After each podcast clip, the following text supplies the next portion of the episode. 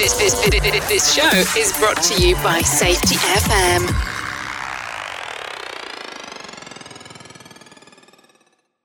I'll cut with the usual baloney introduction and just say everything you're about to hear is 100% true. Warning today's episode contains explicit content, not intended for younger audiences. Listener discretion is advised. In other words, make sure the kiddies are out of the room. So you're gonna say, what's so explicit about accident management? Shouldn't be that explicit, right?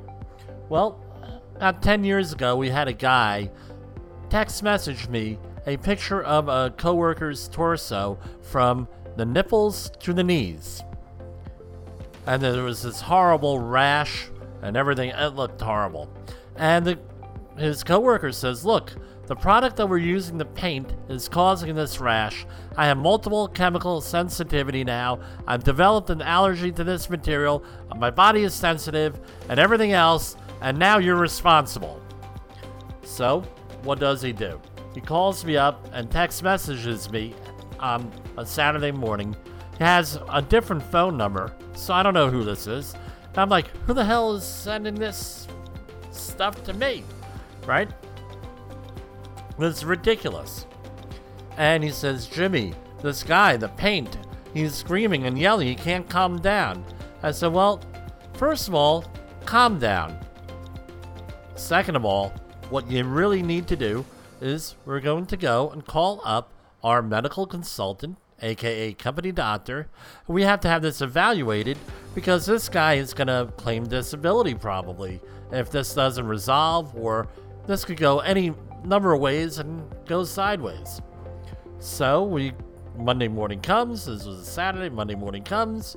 We go and we get him in contact with the company doctor, the AKA medical consultant. We start using our standardized procedures for managing these things where it needs to be medically documented.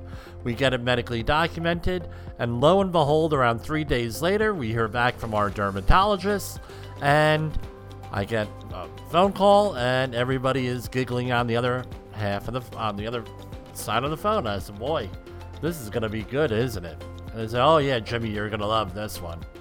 I said, "Okay, well, what's the uh, diagnosis? What's the prognosis?" The diagnosis is that it is a sexually transmitted disease. I said, okay. Exactly. I said, are you certain this is what it is? Oh, yeah, this is what it is. And uh, I said, well, he's in a dirty environment or anything. Could this from be from the ambient environment? They said, Possi- possibly, but not likely because the man has a certain history that he admitted to the doctor and everything else. And, uh, you know, this is it. I, well, this complicates matters. So, what's the moral of the story? Moral of the story is this a couple of takeaways. Number one, all right, number one is you have to manage accidents properly. You got to go to the doctor, you have to go to uh, through the proper channels. Don't ever accept someone's word on things, especially with some. Uh, uh, job sites, some companies where they hire folks that may or may not be the most reputable thing, right? They may not be very reputable people. They may be working at places where that don't require a background check, things of that nature. Uh, that the, they, they're people who don't follow up on things, that don't research who they're hiring, or anything else. Number one, all right? So you go through all of the steps, right? Get it medically evaluated, get it documented. What it turns out was this uh, man was allegedly having an affair on his wife and came down with this STD and he was looking for a way to get no to explain to his wife what happened and he figured if he could blame it on the company if he could blame it on the company and not his own behavior when he was away from home. He was away from home two, three months uh, at a clip. If he could explain it, uh, had some type of explanation, he could then get away from his wife, get be happy with her, and everything else.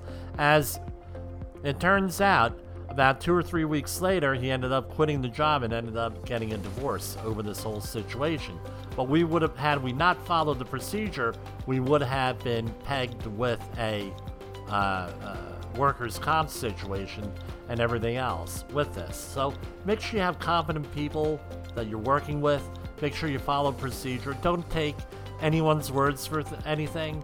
Uh, for all I know, no, you may be in a situation where someone it might be a little bit different, or maybe a chemical sensitivity or an allergy developed at work to a material. You got to document these things with with this, and then you're on the hook for it. But in this case, this is the way it worked out, neither good nor bad. So, this leads into another topic sexual harassment. Keeping medical stuff confidential.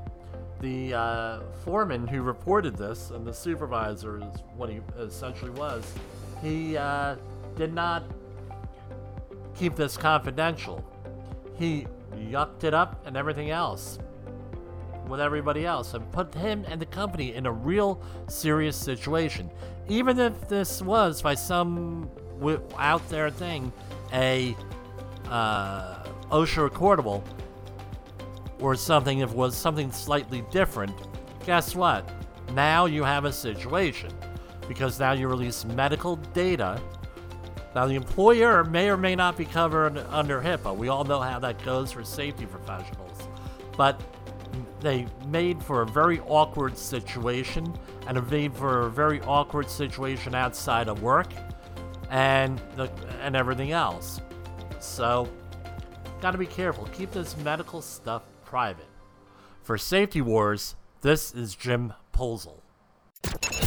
The views and opinions expressed on this podcast are those of the host and its guest and do not necessarily reflect the official policy or position of the company. Examples of analysis discussed within this podcast are only examples. They should not be utilized in the real world as the only solution available, as they are based only on very limited and dated open source information. Assumptions made within this analysis are not reflective of the position of the company. No part of this podcast may be reproduced, stored in a retrieval system, or transmitted in any form or by any means, mechanical, electronic, recording, or otherwise, without prior written permission of the creator of the podcast, Jay Allen.